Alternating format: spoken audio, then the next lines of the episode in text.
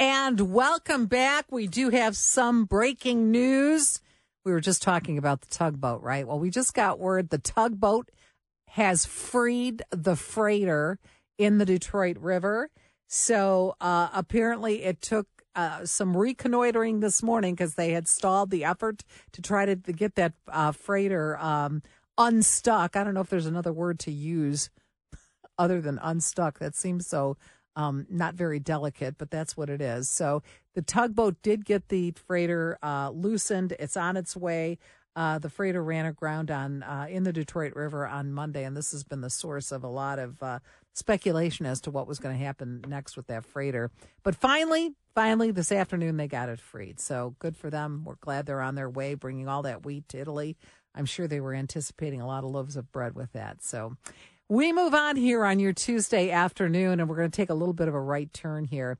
Uh, Jews are fearful at the University of Michigan uh, campus. There's been a rise in hate crimes in the U.S., as we all know.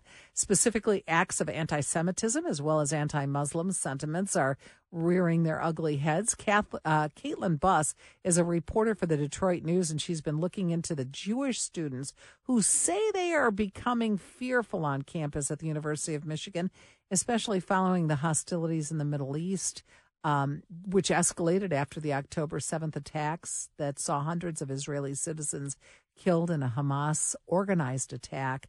Uh, welcome to WJR, Kaitlyn. We're glad you could join us. You've been out talking to the students at the University of Michigan. What specifically are they telling you?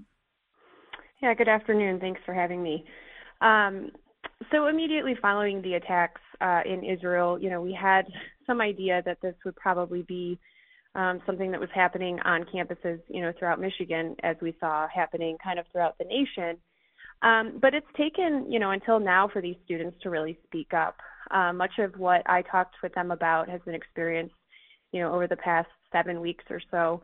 And um, they've taken it on themselves to, you know, advocate for themselves. They've experienced, um, you know, in class harassment or uh, if it's not harassment, kind of not establishing, you know, facts that they know to be true, and they've they've had, you know, um, conversations with professors. Um, they were very clear that the administration, you know, has supported them. They put out statements. Santa Ono uh, has been supportive, but they're really frustrated with their fellow students and professors and kind of the overall atmosphere, and they don't feel safe. Um, you know, their parents are talking to them. You know, take extra precautions. Um, they're not studying in the library. They're they're hiding their you know Jewish necklaces, um, stuff like that. And and for college students who particularly picked the University of Michigan because of its long legacy uh, with Jewish students, it's become a great institution because of Jewish support to some extent. Um, it's a really disheartening turn of events for these students. Yeah, it's disheartening heartening for that reason, and on a broader scale for myself when I read that.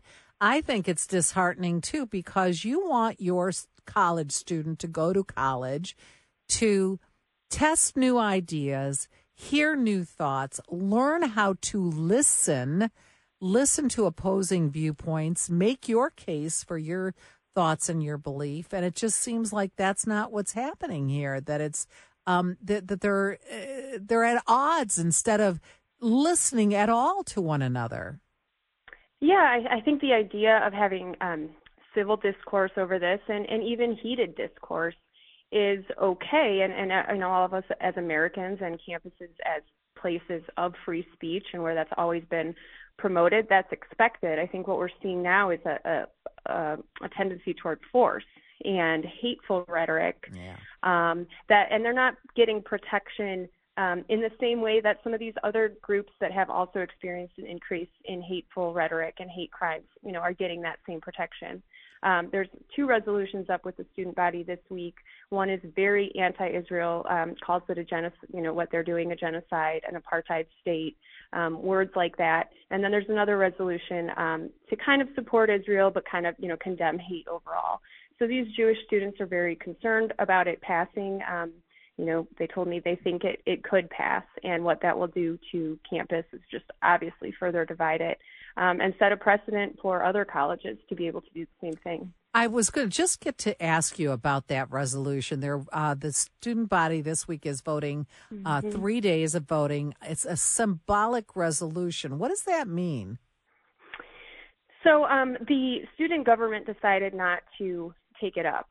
Um, unfortunately, there were a thousand signatures on it that gave it a petition status, so it it can be voted on ah. by the entire student body it doesn't really, you know, the university is not behind it. Uh, they have no power to really shut it down either. So it is symbolic, but I think what the students reflected to me is, you know, what is this going to do to an already heated environment? Um, some of the stories they told me were very disturbing, and I'm, you know, I, I would personally feel unsafe being on that campus. Um, we know that parents are emotionally charged over these resolutions as well. Um, they these Jewish students formed a group, and and to their credit, it's uh, it's to help talk about the terms being used in this resolution. Yeah. So they really just want to put some facts on the ground, establish you know certain truths. What does this word mean? In the hopes that they can you know facilitate better dialogue. Yeah, the group is called uh, FOG or Facts on the Ground. In fact, um, what are some of the things that they want to? What are some of the myths that they want to dispel? Yeah, um, well, they want to talk about these terms. They want to say, you know, what does it actually mean to conduct a genocide? Let's look historically at what has happened, you know, to Jews and and to other groups as well. What does this word mean? Is Israel uh, really, you know, conducting a genocide? Is Palestine conducting a genocide? What do these very serious terms that we're throwing around really loosely? Uh, what do they mean, and how can talking about truth and objective reality help get us to, you know, understand each other at least as humans. Um, you know, one of the girls I spoke to said she just couldn't handle, you know, someone was calling her a terrorist out in the middle uh. of uh, the diag for her necklace, and no one did anything. And and I think that that standing by of people and allowing this hate to fester is, is what bothered her even more than what was happening itself. Well, if you've cracked open a history book to pre World War II in Germany, you don't need to it doesn't take very long for you to understand how that sort of thing happened then too and i'm not saying that this is equivalent to that but it behooves all of us to know our history uh, when you talk about terminology just recently the term from the river to the sea has been under great debate uh, mm-hmm. recently because jews see that very much as a call to obliterate their existence and the history uh, does show that that is the case, that that term has been used by Hamas uh, for that. They want